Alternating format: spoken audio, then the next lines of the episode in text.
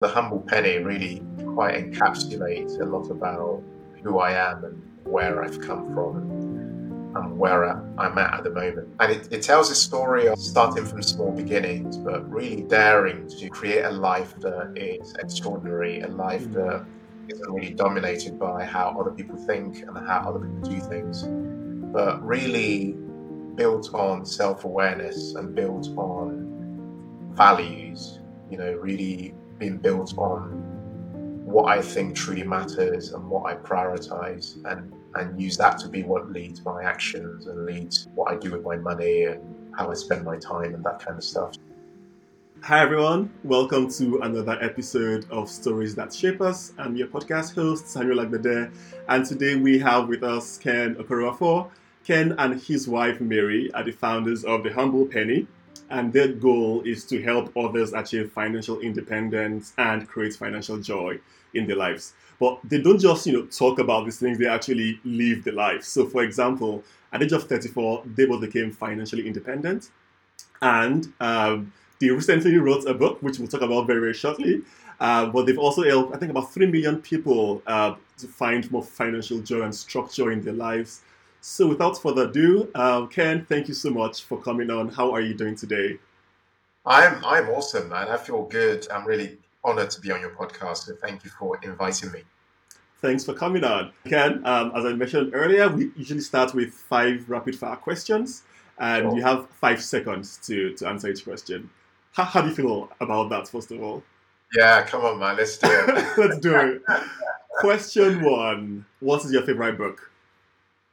Okay, this is self promo, but my favorite book by far has to be our book titled Financial Joy, which is soon to be should be published by the time you're actually actually re- listening to this. Okay, and what is Financial Joy about?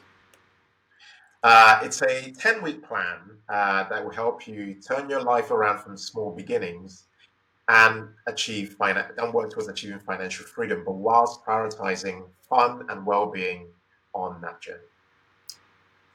I, I, so I think this will be quite similar to some of the courses you've had because I remember there was I think a 52 week plan as well that you had a newsletter on and I, I subscribed to that that was that was really insightful. So yeah I'd, I'd recommend um, um, check the check the show notes would, would plug um, this this links there. So that's your favorite book Financial Joy.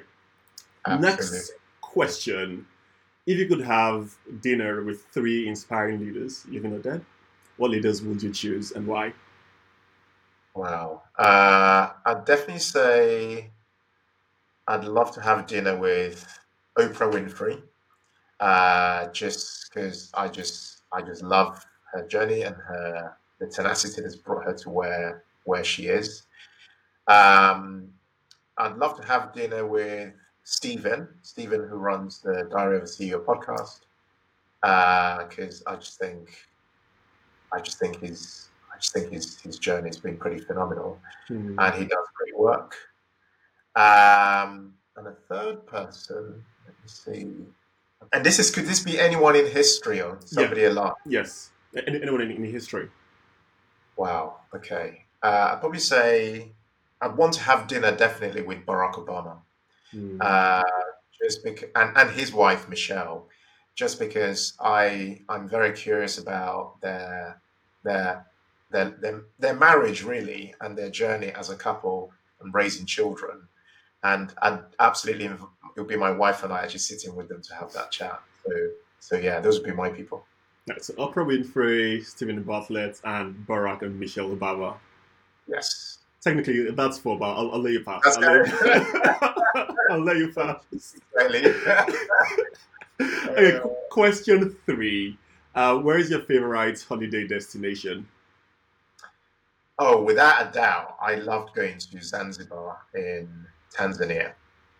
Okay, and why? What about Zanzibar? I mean, that's... no, I just think it's. I just think it's a very beautiful place, a beautiful part of the world. Um, and my wife and I, when we met, it was the very one of the very first places we went together, and it just holds a special significance, basically. Okay, so yeah, Z- Zanzibar. Two more questions. How are you finding this, by the way? Should I up my game? Is it simple? Is this too easy? this is good. Okay, question four. Um, feel free to take a few more seconds here to, to think about this. That's absolutely fine. Um, question four Name three people who have had a huge impact on your life story. People that have contributed Okay. to you know Ken becoming Ken today. Okay. The people are uh, first my parents, without a doubt. I mean, Mm, I wouldn't be here without my my parents and the journey and learning from them, watching them overcome so many things to get to where they are today. Second, without a doubt, is my incredible wife Mary. Um, I know that the last uh, fif- te- 10 to 15 years of my life wouldn't be the same if she if we hadn't met and we if we hadn't gone on this journey together. And I'd say the third one, really, because I'm a faith driven person, I'd say it's God, because, you know, for me, I- know this is not a very popular topic for a lot of people, but for me personally, I wouldn't be where I am at all without kind of God laying plans for my life and, mm. and laying plans for the life that I haven't even seen yet. So for me, yeah, that will be my, that will be the third. Although, that, although, although really, it's, it's, if I had to put it in order, it'd be the first one. Right. Okay. So God, your parents, and Mary. Mhm. We'll unpack. We'll unpack this um, in, the, in the questions for the podcast itself. Yeah. Final question, um, and, and again, feel free to to take some time to you know think about this. If your life was a book, like so, if your life experiences, um, all you've been through, and uh, your successes, triumphs, and trials, what would its title be? Gosh. Um, do you know what? Oh wow. I mean, that is that's a really difficult question. It's a rapid fire I- question, is it? Yeah, yeah, yeah. But do you know what? I, I, you know, if I had to just pick something, Mhm. I'd say the title, "The Humble Penny," really quite encapsulates a lot about who I am and where I've come from and, and where I, I'm at at the moment.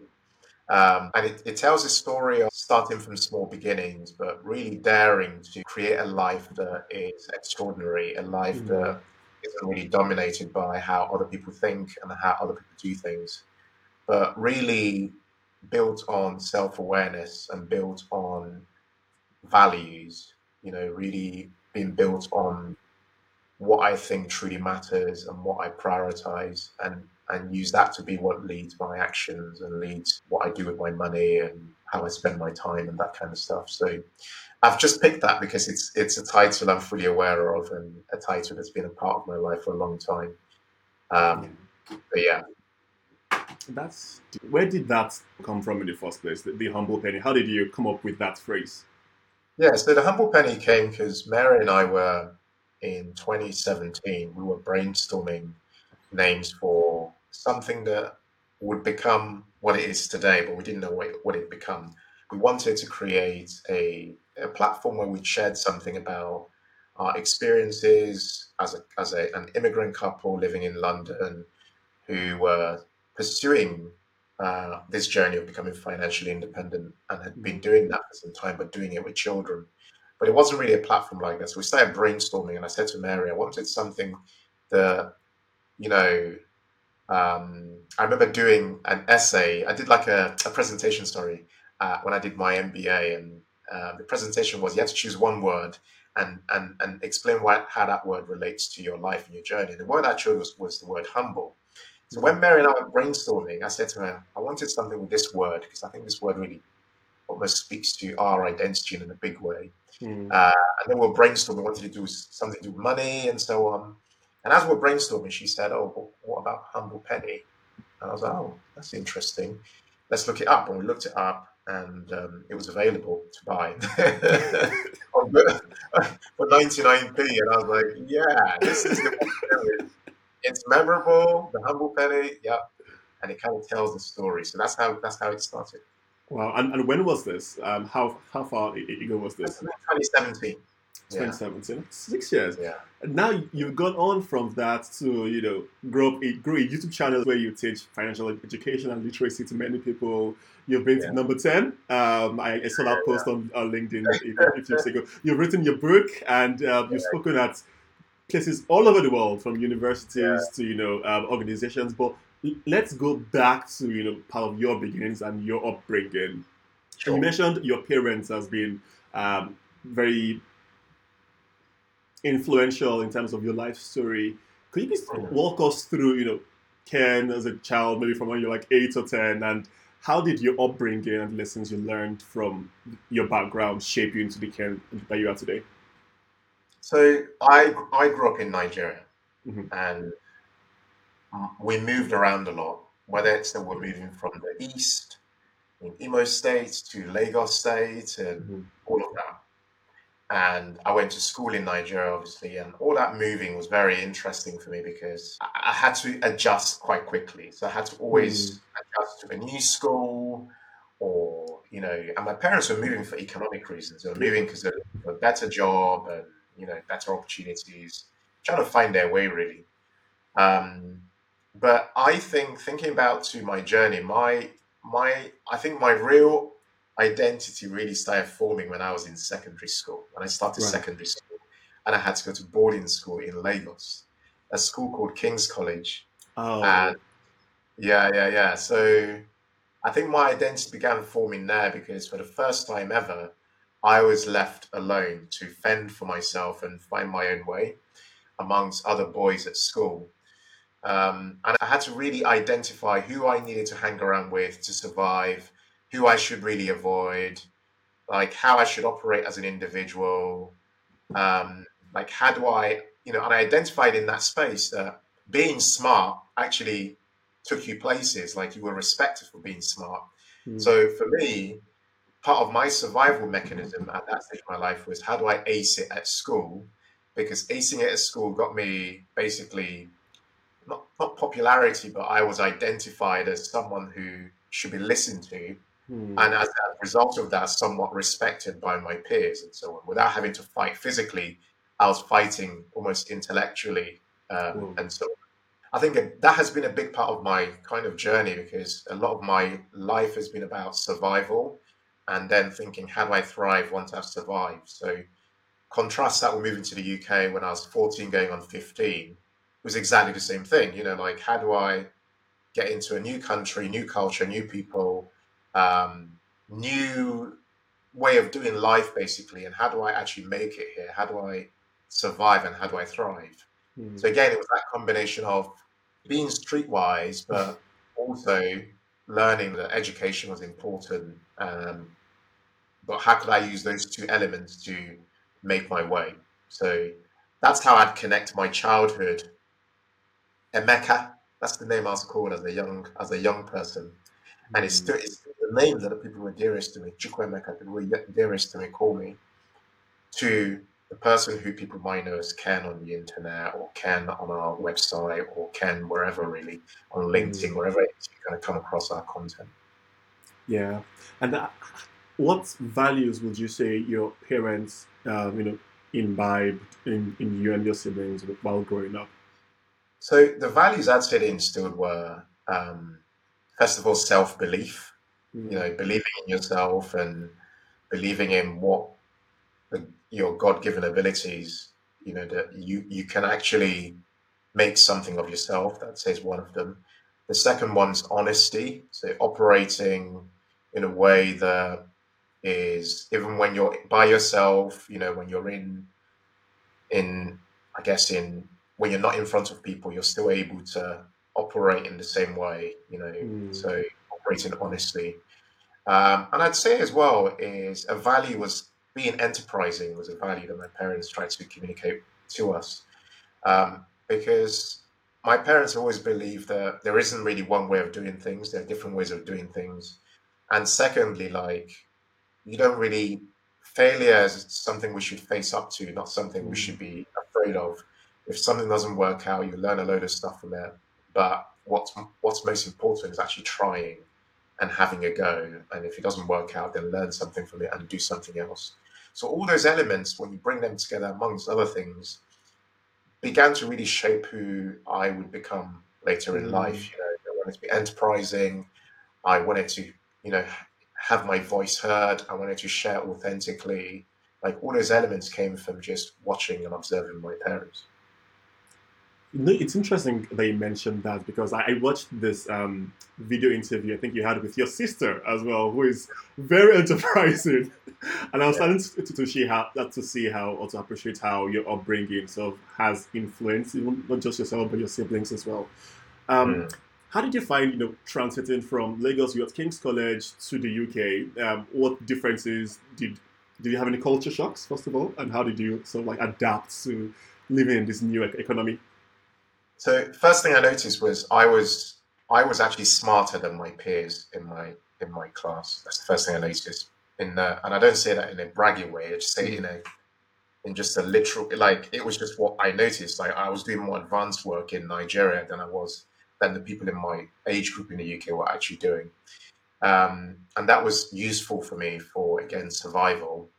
Uh, but the big culture shocks were basically fitting in. You know, like you know, speaking with my Nigerian accent. You know, yeah, so fitting in was a big thing, um, and not being bullied. You know, because being Nigerian was was not very cool back in the late nineties. People were not being African more generally. You were not really welcome. Like you know, so trying to fit in and and survive was a big thing, and not having any money was a big the other thing. We didn't have money, and we didn't have all the rights you needed to just go and get a job and stuff. So all those elements brought together created a bit of a melting pot for just loneliness in a way and and depression in a way really because I didn't have any friends here because people people were not people were not very friendly. I eventually made some friends with some of the other immigrant children, immigrant uh, teenagers, people who were from Nigeria and Ghana, and uh, a guy actually from uh, some other African country. Trying to remember the name of it now. Uh, I eventually made those friends, and those were useful for me for again what will become the foundations I needed to survive and eventually look to thrive one day. Right, I see. So, so did you come here for like your university, or was this after you already finished in Nigeria that you moved over? Oh no, I, moved here when I was. I started in year eleven, secondary What? school. Oh, really? Oh, I see. Yeah, yeah, I see. I see. Yeah. I see. The last, the last year of secondary school, Okay. which is the worst possible time to actually actually move to a new country and start school because people have already established their friendships and their Yeah. circles and stuff. So you're kind of you're kind of coming in really really cold, you know. Yeah. So, yeah. How do you cope then, or what was like your frame of mind for dealing with this, you know, quote unquote challenges of not being able to fit in initially? How did you get through that period? And I- and I ask that because um, I, I know quite a number of people are, you know, they move around from you know various countries into the UK and etc. And sometimes people also have this feeling of how do I fit in? So how did you find that true transition? What was your frame of mind for adapting? If I put it that way. I think for me, um, at that age, you know, you're still a teenager, so you don't really know. Although I thought I knew a lot about life, I, I also didn't know a lot about life. So for Mhm. me, it was all about how do I actually make some friends? You know, how do I actually not get bullied? How do I fit in and all of those things? Which, again, later on you see in life, you know, as you as you get through life and as you try to make your way, it's not really about fitting in. It's actually Yeah. how do you how do you become an individual?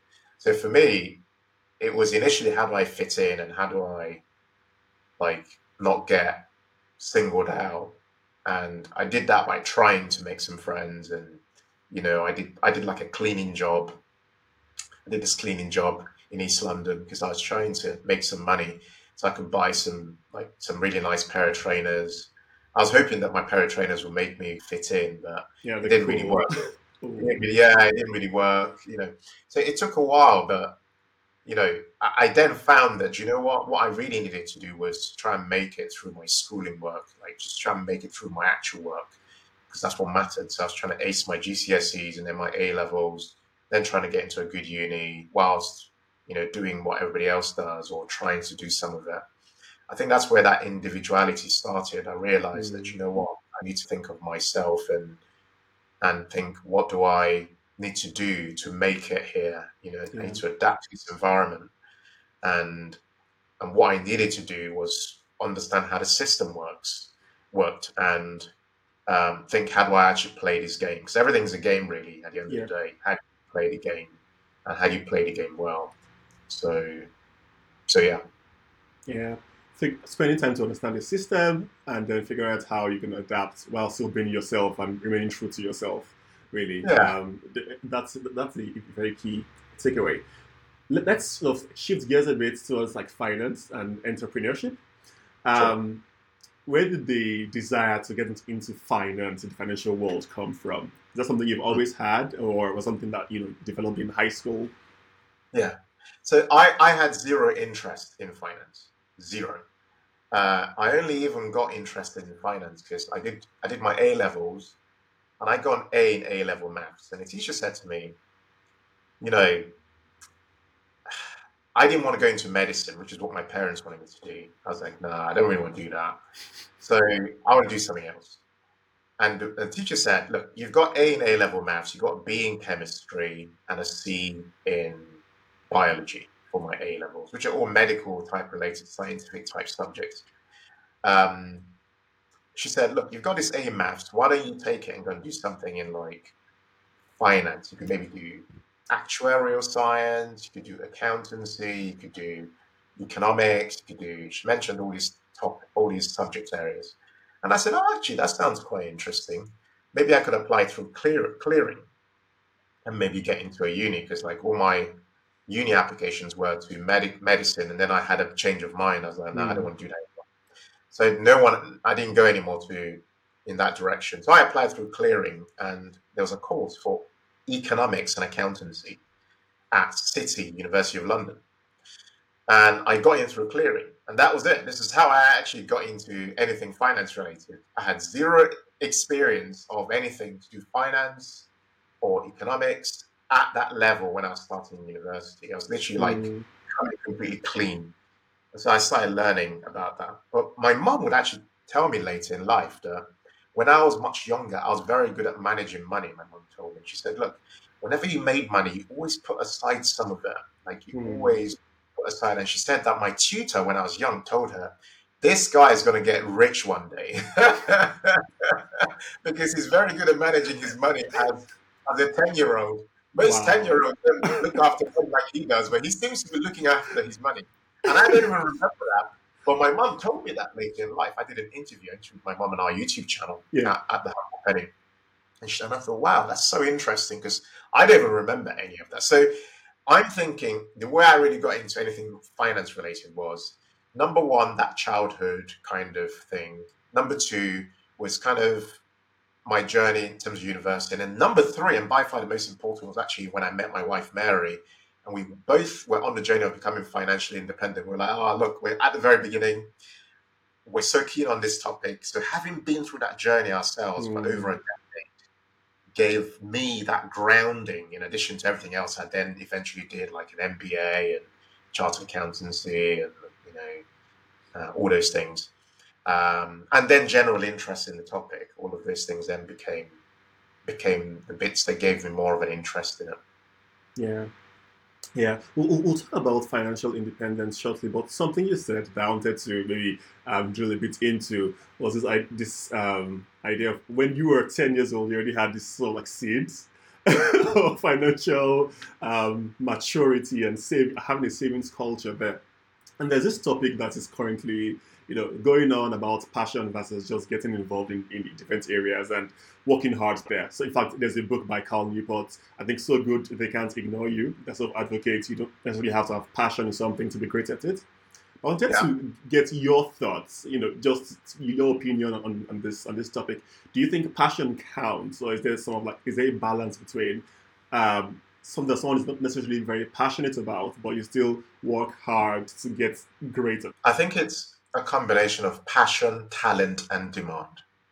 Hmm. In fact, we talk about this in the book. It's called a three seed formula. I think what you're passionate about is important, um, but it's not it's not the only thing. So I think there needs to be an intersection between what you're passionate about, which is what you have an interest in or what you love doing, and what you're good at. Like what Mm. you're good at is very important. So I take the Humble Penny as an example. I was passionate about helping people, sharing information. Like I'm, I'm a sharer, and I like to share and empower people. That's a passion. Whereas I had a talent in this area of money management, invest. I worked in investment business for 14 years. I, you know, but when you bring those two elements together, you can create an outcome. For example, mm. was that outcome. But there's a third element, which is demand, because if there's no if no one's interested in this element, then it doesn't work. You know, you could waste you could you could potentially waste your time doing it.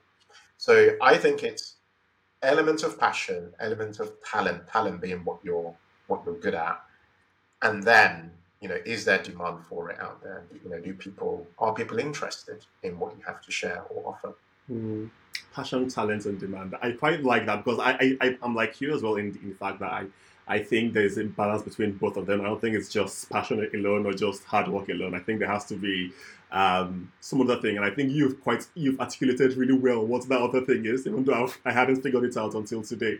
And the reason why folks listening should get the book um, to, to, to, to, to, learn about this. So yeah, um, you then go on and you know study um, finance. At what point did you realize I've got this ability to teach people. I've got this passion to share this with people to help them create financial joy in their lives. Do you remember a pivotal moment where that, that was a thing for you? Do you know what? I would always, when I explain things to people, mm-hmm. I, and, and this is before any of what we do today actually started, I, I, I like to explain it like I'm explaining it in the way that my children would understand it. Um, or in the way that my mum, who's much older and in her late 60s, would understand it without complexity and without jargon and that kind of stuff. Mm. I found that people always say to me, Oh, you're really good at explaining stuff. And they'd say random things like, Oh, you should be a teacher. Like, you should be a, you know, someone said you should be like a lecturer or a professor. You're just good at explaining things in a way that people actually understand it and want to do something with it. But I, I always just ignored it. I was just like, yeah, like. I'm just explaining stuff to you. I hope it's useful, you know, like a bit like that. So I didn't really take it that seriously.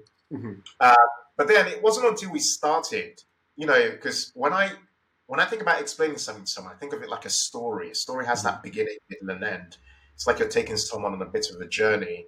So I apply that thinking to creating content and explaining things to people in a way that they can relate to it. Like, for example, if I want to explain to you what index fund is, I'll talk to you about the supermarket. I'd say to you, oh, it's like going to Sainsbury's or Tesco's and making a shopping list, but you're but instead of buying all your groceries, you're buying companies. You know, mm-hmm. when I explain it like that, people kind of understand. You know, like, wow, okay, I think I understand it now.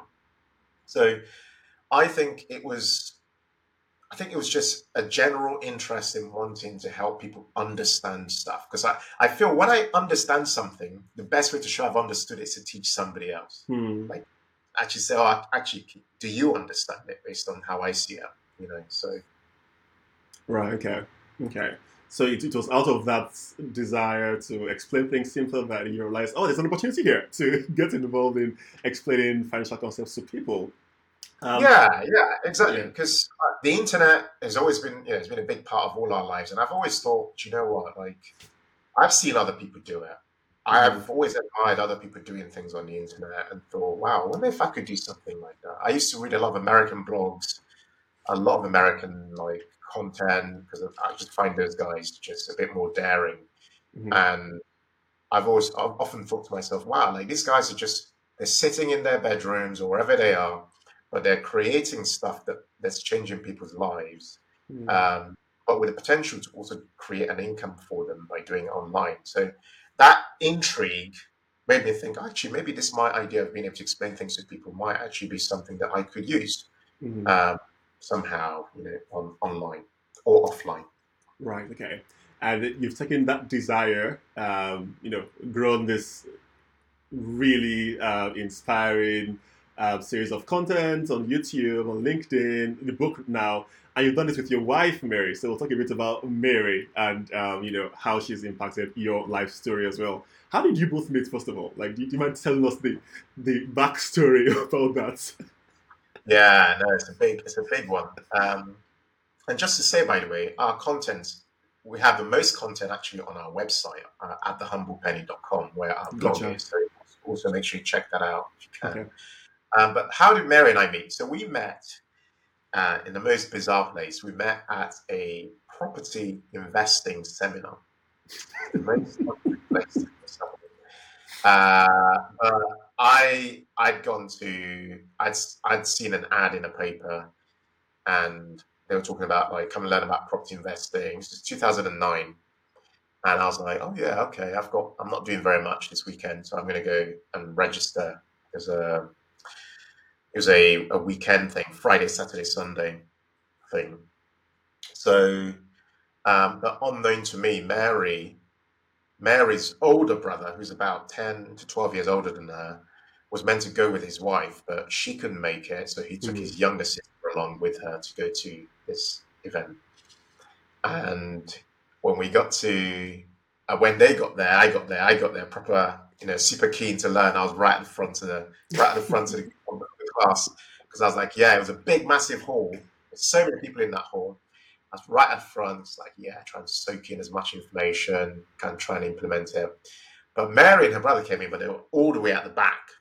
And I remember during one of the breaks, I kind of was just kind of looking around and, you know, and I looked all the way to the back and I spotted Mary and I, I, I knew immediately that just from seeing her, I knew immediately that there was something like incredible that was about to unfold, but I didn't put, I couldn't put my finger on it. I just knew that's somebody I need to go close to and get to know. So I left Mm. my, my front row seat and, and went all the way to the back. Mary and I got put together into a group where, we had to do something called a commitment wall. A commitment wall is a wall where you had to write down what your future commitments would be. Like, what's your vision? What's, Hmm. what goals? What do you want out of your life? And both of us were in this group together. It was me and her and her brother.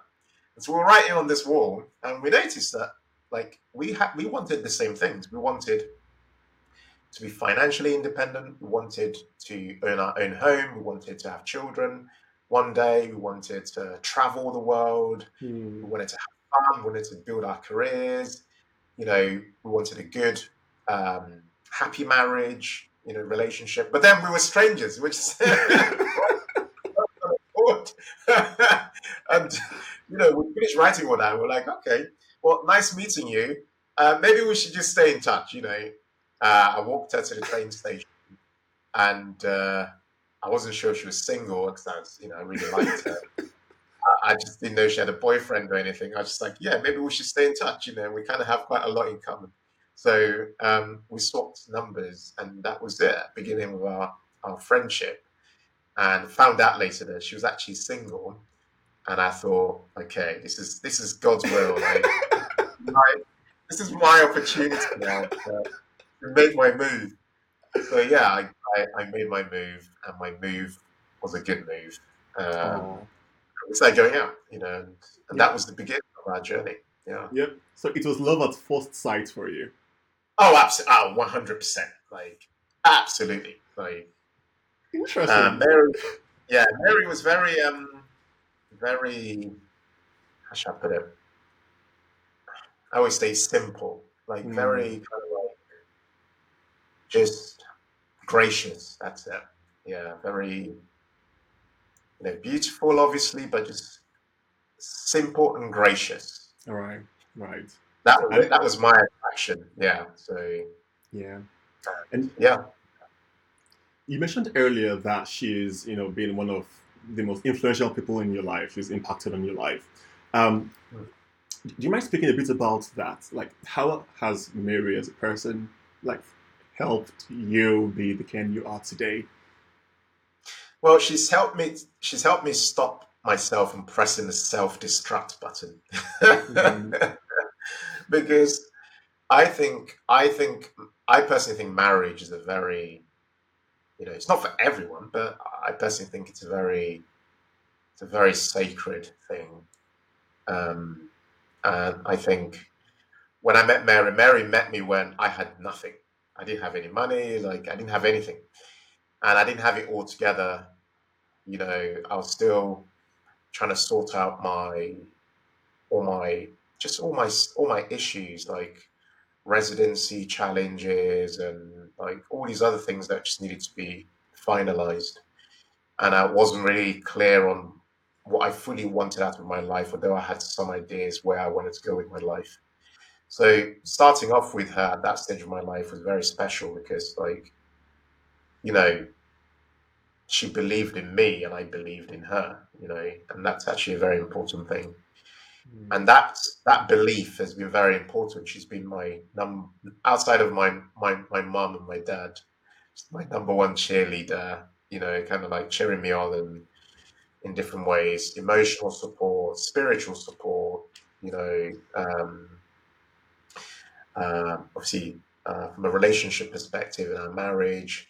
So she's always believed in my crazy ideas as well, you know, and really supported that. And when I say, "Oh, I think we should I think we should pay off our mortgage, even though interest rates are bottom low, bottom, you know, you know, crazy, crazily low rates. You know, just mm. wild ideas like that that yeah. people, oh, that's a bit weird. Um, she's always thought, you know what, like you've got you've got good ideas, and I support mm. you there. Uh, and we've always done things together. This is the one important thing. We always do everything together, everything. So whether it's the, it's how we manage our money, whether it's that we're traveling, whether it's the so having that transparency and that unity mm. has been absolutely critical, and it's built like it's built trust, you know, because when you have mm. trust, you have cooperation with your partner, and you have unity, and you have a foundation for us, you know, we're people of faith, so we put God at the center of everything we do. Yeah have all those elements brought together, you have, in my opinion anyway, you have recipe for a very good, fruitful relationship that is ever blossoming rather than yeah. kind of like contracting. So, yeah. Oh, wow. Did you have any models in terms of, um, you know, people that you looked up to in terms of having this stable relationship of support, or was that something that you, you just knew you wanted? I, am keen to know how that played out for you because it looks like from this meeting that, that you went to this investment, you already had quite a strong idea of the kind of life and marriage you wanted to have, right? Yeah. Um, yeah. Did you I have any From, I think it came from knowing what I didn't want because I'd, I'd been in other friendships and other things like that. And I knew like, okay, this is this this is this is not this is what doesn't work. Yeah.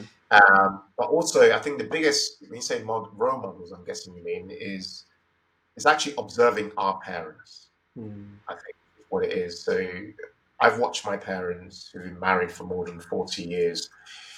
Um, and I've seen the things that have worked for them and the things that haven't worked for them. So I've I've I've known from observing my parents that this is kind of life I want, and here's the potential that one can have in a relationship if there is unity. Everything's about unity. Like if there's unity and there's love, you're unstoppable, basically. Like n- nothing can come in your way at all. Mm. And I, I, observed that from my parents, either from them doing things really well or them doing certain things not so well. and Mary did the same. You know, her parents are older than my parents.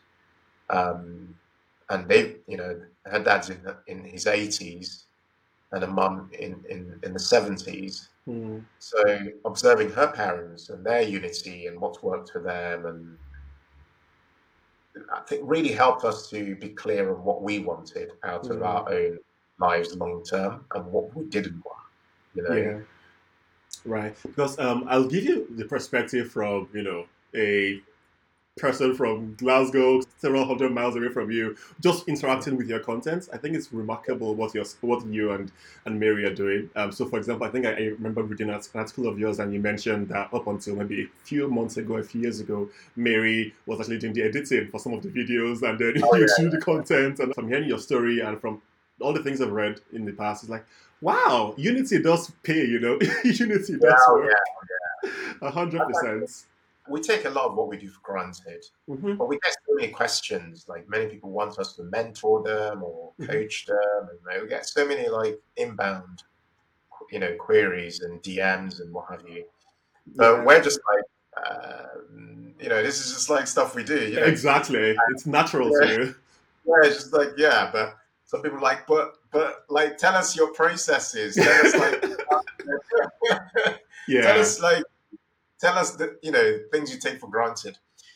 Yeah, Yeah. I guess maybe, maybe that might be what we do because we we are thinking of starting a podcast. You know, at some point. So yeah, so maybe that that element will start to come through. So that Yes.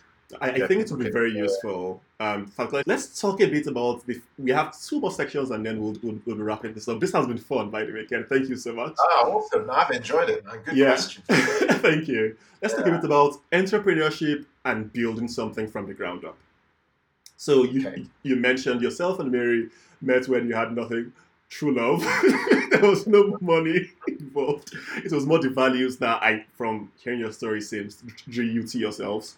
Um, just talk to me a bit about that process of you know building something that was a side hustle. I think you're still working in the financial space, and then growing that into the sort of like growing empire that it is now. How- Mhm. y- You've mentioned about how Humble Penny came to be, but could you talk a bit about the process behind you and Mary thinking, let's work on this and let's go on to the next stage to work on, on this blog and let's work on a YouTube channel? How did that play out for you? Okay, that's a great question. So initially, uh, let's, let's just go back a little bit to, Yeah. to around 2016. I've always been a, a big believer in in expanding my imagination. So I learned a lot. Uh, I learned a lot from other people. I've learned that creativity is a very is a critical ingredient to building wealth, making money, and all those things. But the problem is, is as we get older, our creative abilities and our imagination gets almost gets depleted.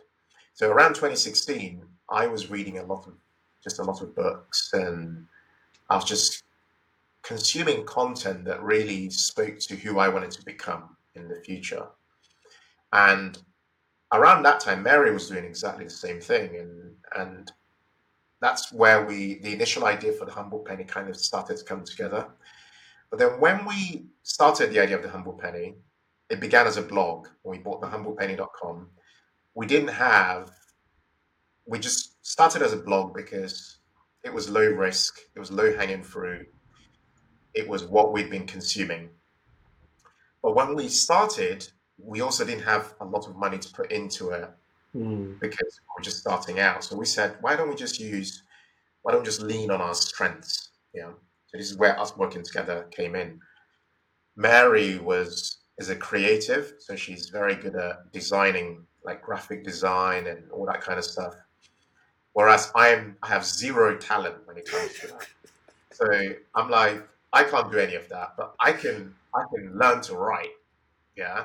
So I started doing the writing, and Mary started doing the designing. So she would design all our Pinterest pins, all our thumbnails, all our covers on like using Canva and those Photoshop. Whereas I did the writing. So we started doing something that we found to be fun. We were like, "Yay, we're doing something together as a couple. You do this bit, I do this bit." mm, So we did the Humble Penny blogging three times a week, and we were then trying to grow the audience as the world started to show an interest. BBC, all these various platforms started to show an interest in what we were doing. Two years later, in 2019, we were like, "Wow! Like, there's a big talk about video. A lot of people are talking about video. Like, people are like, oh wow, like YouTube and all this stuff. People talking about video a lot, and video is going to be future." And at the same time, audio was emerging as a, a future direction with mm-hmm. podcasting and what have you. So we were like, oh, maybe we should try something. Maybe we should try a video. But again, we didn't really have the skills. So we were like, well, why don't we try one? Just try one video. Mhm. And I had an interest in photography. I used to go and take pictures in London. I'd get on the, just get just get on a train, go to London Bridge, set my tripod up on the bridge, and just take pictures of like Tower Bridge. And I just loved doing stuff like that. That was just for me to develop a bit of a hobby. So I had some equipment. I had a, a camera. So we're like, oh yeah, let's start YouTube channel. And we're like, let's just make one video. Again, we are like, oh well, we don't have the skills. Mary's like, oh, I can learn video editing Wow. then maybe you can film. So she's like, she started watching some videos on YouTube to learn video editing. And I started practicing how to film myself to, to be confident in front of a camera. Um, and we decided to make one video. We chose a blog post that did well on our blog, so it had already been validated for SEO and stuff like that. We said, why don't we make that as a video for YouTube? So we had a title, we had who's going to do the video editing and who's going to do the video itself. So, and we filmed it in our dining room. And that was our first ever YouTube video that was going to be um, for our channel. But before mm. that, something had happened because I'd been interviewed on like Channel 5 and the BBC, like some interviews that, and we put those interviews on our, on, the, on our YouTube channel. Mm. And people loved those interviews. People were like, oh, it's good to see this couple and uh, see like their story and stuff. We're like, oh, maybe people do want a YouTube channel from us. So that video that we then made then became our first YouTube video after those interviews that were already from like the BBC and what have you. Because those kind of validated for us a little bit that people are interested. And then after the first one, we were like, oh, let's do another one. And then let's do another one. And then let's do another one. And that's how it's carried on. And then from there, we were like, well, this thing needs to be sustainable. It needs to make some income. Let's try and monetize a YouTube channel. And then we had it as a wow. goal. We got monetized in three months. Wow. And at this stage, for advertising. And then before that, we'd been monetized for the for the blog for advertising. Then from there, we're like, let's start to reinvest the money we're making from it. Let's, you know, bits of money. Let's use it to maybe get a virtual assistant, someone to help us out, to say reinvesting it. We got ourselves a, a VA. And then in 2020, we wanted to create something that was a huge mission. We had this vision of helping at least 10,000 uh, families or people to become financially free by 2030. But we hmm. needed a platform for doing that, and that's where Financial Joy Academy got got born. Wow! Just before COVID in in February 2020, we wanted to create. So this is our third elevation from what was a blog, then a YouTube channel, then now this Financial Joy Academy. Um, and that was going to be a membership platform. Again, we didn't have the skills, but we're like, okay, We've seen it work, like in America or somewhere. We must be able to make it work here. And then we've I hired a lady uh, called Sarah in Florida who I found on like I don't know Fiverr or something. Mm-hmm. So I hired her and said, "Look, come and help us out." So we reinvested our ad money into getting a VA, and that was it. And we were building this platform from inception. We had like this vision. We wanted to be like Netflix but instead you have entrepreneurship content, personal finance content, personal development content all in one place. Wow. That's where financialjoyacademy.com was born. Uh, and then it's, it's just carried on like that, you know. In December last year, 2022, we had a vision. We were like, oh, it would be nice for us to write a book, you know, one day. You know, it'd be really amazing. We've seen other people do it. We think we can do it too. 14 days later, we had an email from the second largest book publisher in the world Whoa. saying, I've been watching your YouTube channel and we absolutely love what you're doing. We'd love for you to put your ideas and everything you do and everything you've, your journey, everything you teach, put it into a book. Um, and that's where this book, Financial Joy, uh, as a title, uh, was born. And again, it was Mary and I doing things together. So Unity has been a running theme basically across mm. that entire journey. And also that openness and that willingness to try new things and be a yeah. bit daring, I think is very important because like a lot of people suffer from the fear of failure, and we we do and we did as well. But I think you have to believe in yourself. You have to back yourself. You have to be willing to believe in your own ideas, and that comes from self awareness. You know, you mm. have to mm. read understand who you are and what you want out of your life. And for us, a lot of that from that desire to want to become financially independent back in 2009 that journey over a decade after that and really almost that willingness to be countercultural to do things that not all your friends are doing but something that you believe in and in your essence you believe can have impact and you know and help you move forward so so yeah, sorry, I've digressed a little bit, but I don't know if So no, you're answering it so well. I've got so many, so many questions off the back of that, but I'll ask just two. I think it's a very profound story. One key takeaway for me is um, this uh, this daring, you know, abilities that yourself and, and Mary both like employed. You had this vision, and you're like, we'll go learn it. Like we didn't have to be experts in it. We'll just start with, with that. The first question I have is if you could trace all of this back, start with a blog, and you're concerned about that for two years, and then move on to, to the YouTube. What made your blog stand out? That Ah. the BBC and you know the other, you know, what's made it stand out? Okay, that's a very easy answer. Mhm. I think what made it stand out is, first of all, branding. I think branding is very important. A lot of people take branding for granted. I, when we started out, we were very new, but we had some of the biggest brands get in touch with us to want to work with us in the first six months of starting. And that's because they saw our brand as almost like an established name, even though it was still new. Yeah. Mhm. The reason for that is because we were very intentional about our branding. Yeah. Um, that's the first thing. Uh, and by that I mean like we paid close attention to colors, we paid close attention. Like for example, the humble penny has a yellow color that we use, which is the color for wisdom, right? Mhm. And we, we, we, we were very intentional about, about our choice of colors for what we're doing, right? And also then beyond the things that you can see, it's then this unwritten energy. So Yeah. like your values have to come across you know that your core values and, and and the authenticity behind what you're doing needs to be felt by people they need to know you're Mhm. not just like rehashing all the other things that people are saying out there but you're you're saying what you're saying from the heart and it's coming from a real place you know Mm. so for me, I think it's that honesty, integrity, transparency, and branding. And then one thing I'd add is consistency, because a lot of I remember various people who started with us doing various other things, but a lot of them have dropped away. They've just like Mhm. given up and you know not carried on. But we really believed in what we were doing. Like we saw that as a critical, life-changing mission um, not just for us, but for the people who were, we believe we were being called to serve. So I think consistency is very important. And, and because we kept showing up, Mm. believed more in us, basically. Yeah, this like fits perfectly into the next question, which is about: Did you ever have a time where you, you like almost quit, like where you almost shelved the, the vision, basically?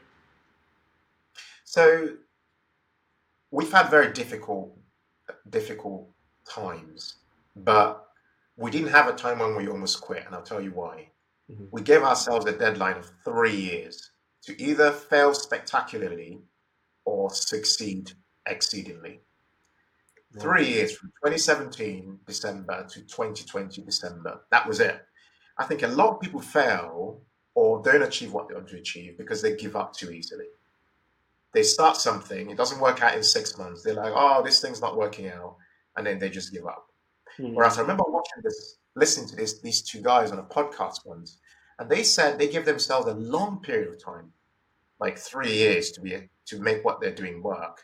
So that way, even if they were facing challenges, they were just like, yeah, whatever, we'll carry on because we'll have this three-year period. And so we decided to adopt that idea and give ourselves a three-year period to succeed with what we're doing. And so even though we face many challenges like raising two children under the age of two and you know, like, you know, doing different qualifications, doing an MBA, working in demanding jobs. I worked as a chief financial officer, so as a board level role.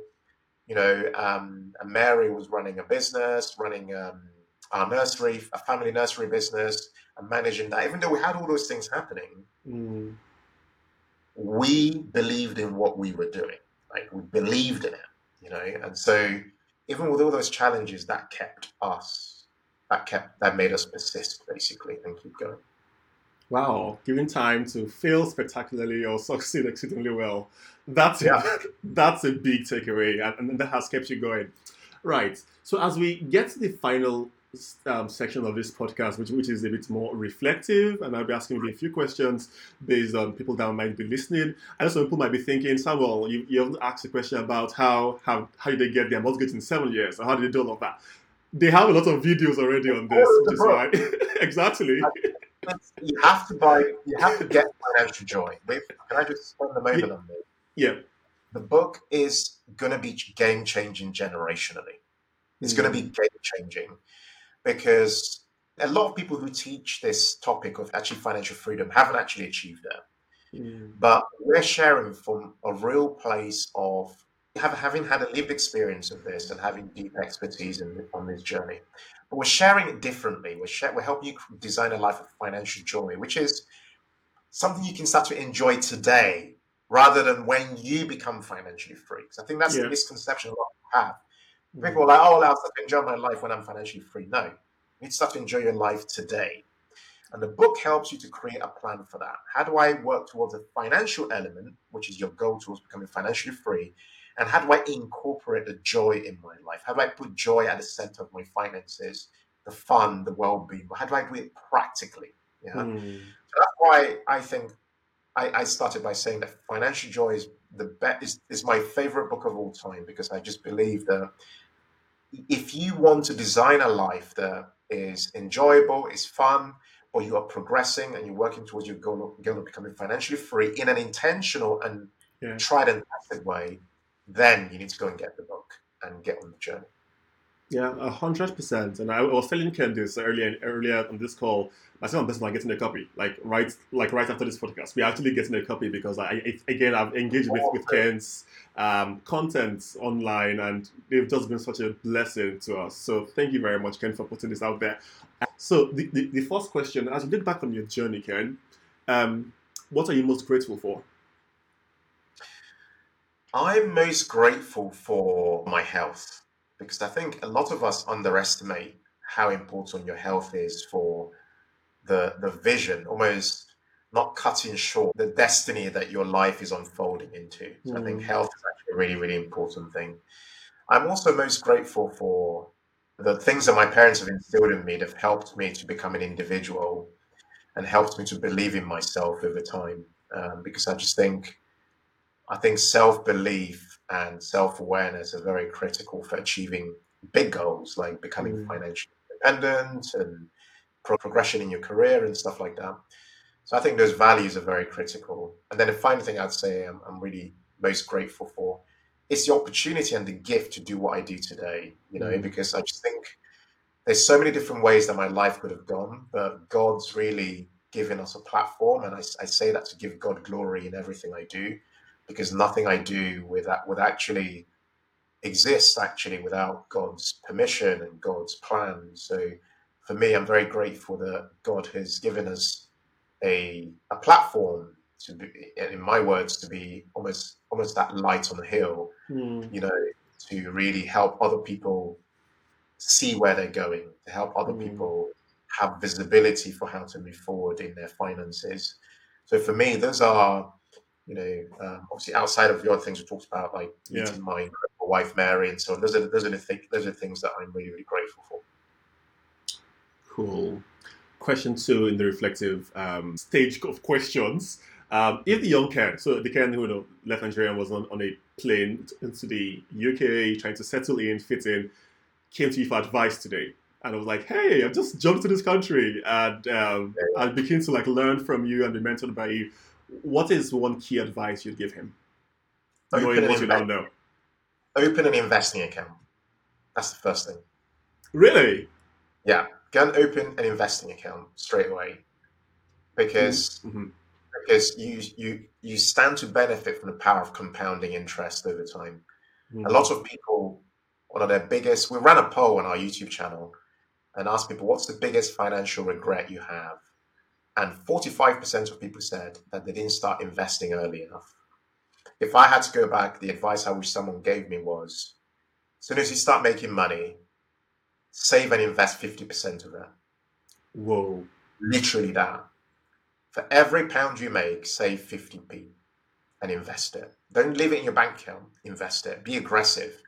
Before your children come, before you settle down, before anything, get super aggressive at investing.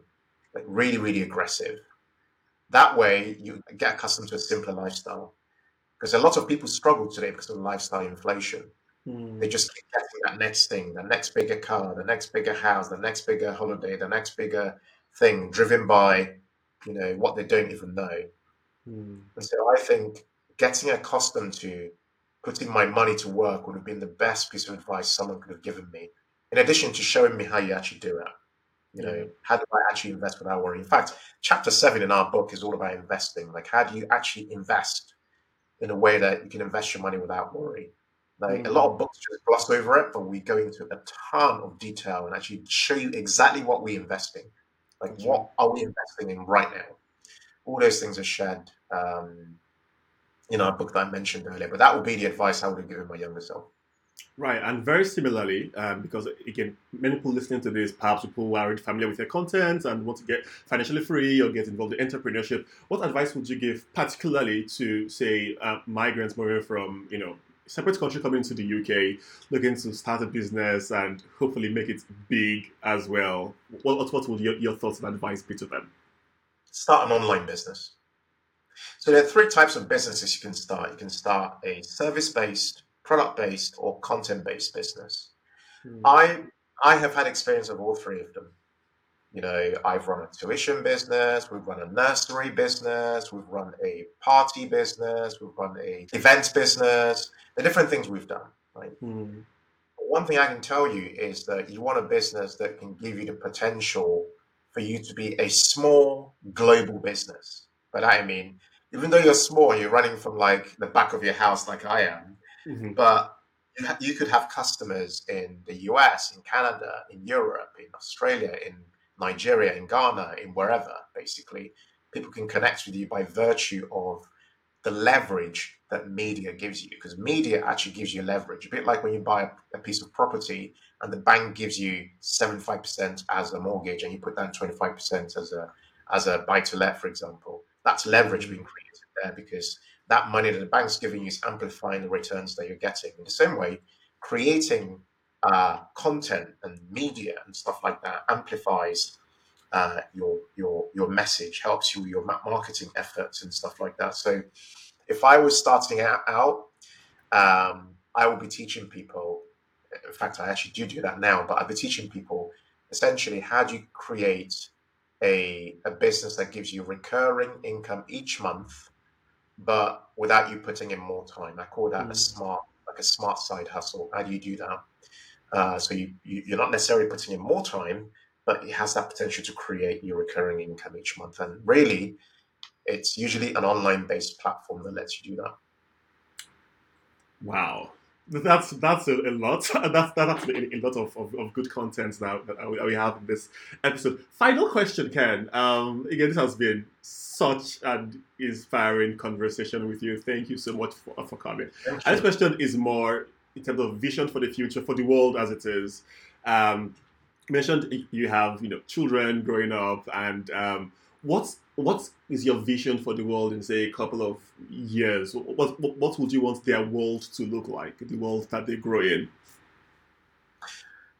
I guess I'd want their world to be one that's peaceful and one where they could actually still enjoy a good life, but without having to work till their 70s or 80s to make mm. it a mm. reality.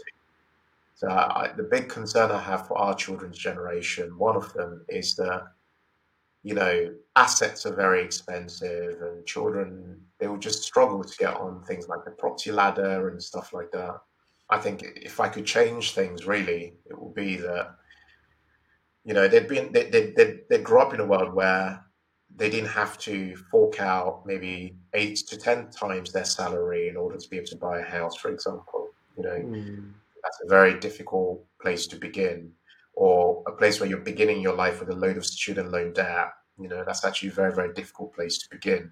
Mm. You know, whereas the people that came before them, the people that came before me, all started off with better conditions. You know, so yeah. I think a big question for a lot of parents right now is how do you help your children to thrive? So again, I talk about this in Mary and I talk about this in the book, like how we co-invest with our children. Because I think if you're not doing that now, then you're not really setting your children up to to win in the future. You need to really start to think about like how do I how do I how do we help them to prepare for what could be or is expected to be a very challenging future yeah. ahead. Because if you think about how assets are going right now, those assets won't suddenly become cheaper. No. Yeah they'll just keep going up in value, driven by inflation, driven by government policy, driven by bank central banks and their policies. So, yeah, I just think there's a, there's a there's an action point for parents and would be parents to act now. Yeah, act now and co-invest for your children. Again, like you know, since I have the opportunity to say this here, we, we cover this extensively in our book and Yeah. mentioned that you should definitely make sure you check that out as well. yeah, hundred percent. And Ken, is there anything you'd like to say to our audience that I've not asked a question about, or something just not heavy on your heart that you think um, our audience needs to hear right now? I'd say that I'd say a life of financial joy is, is very very critical to the future. A lot of us are working ourselves into the ground Mm. because we're trying to make money, we're trying to better ourselves, and those are all good things.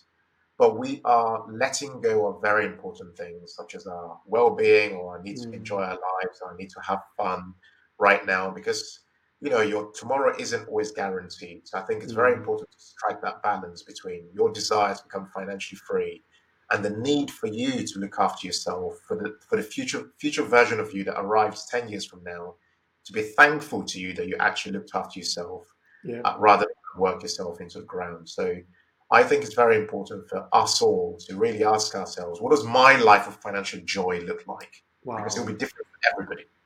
What does my life of financial joy look like? I think that question will help you design the future that you want to achieve that balance between your financial goals and the things that bring joy into your life. So yeah. What a way to end this episode. Uh, for folks listening, um, I'm linking all of Ken's social media handles in, in the show notes, and I'm also linking um, the link to the book as well. Again, if you haven't gotten a copy, just go. It's on Amazon. Like just, just you know, um, invest that money. Um, it's, it's it's a fraction of the uh, benefits you would get in terms of knowledge and the ROI um, in future. But once again, Ken, it's been an honor um, having this conversation with you. Thank you so much for your time. Thank you for sharing your, your life story with us, and um, our love to your wife Mary and your children as well. Thanks for coming on. Yeah, Really no, appreciate you. you, man. And as, as always, this is on behalf of Mary and I. So thank you for having having us on your podcast. Means the world to share our story. Thank you so much, sir, and have a good day.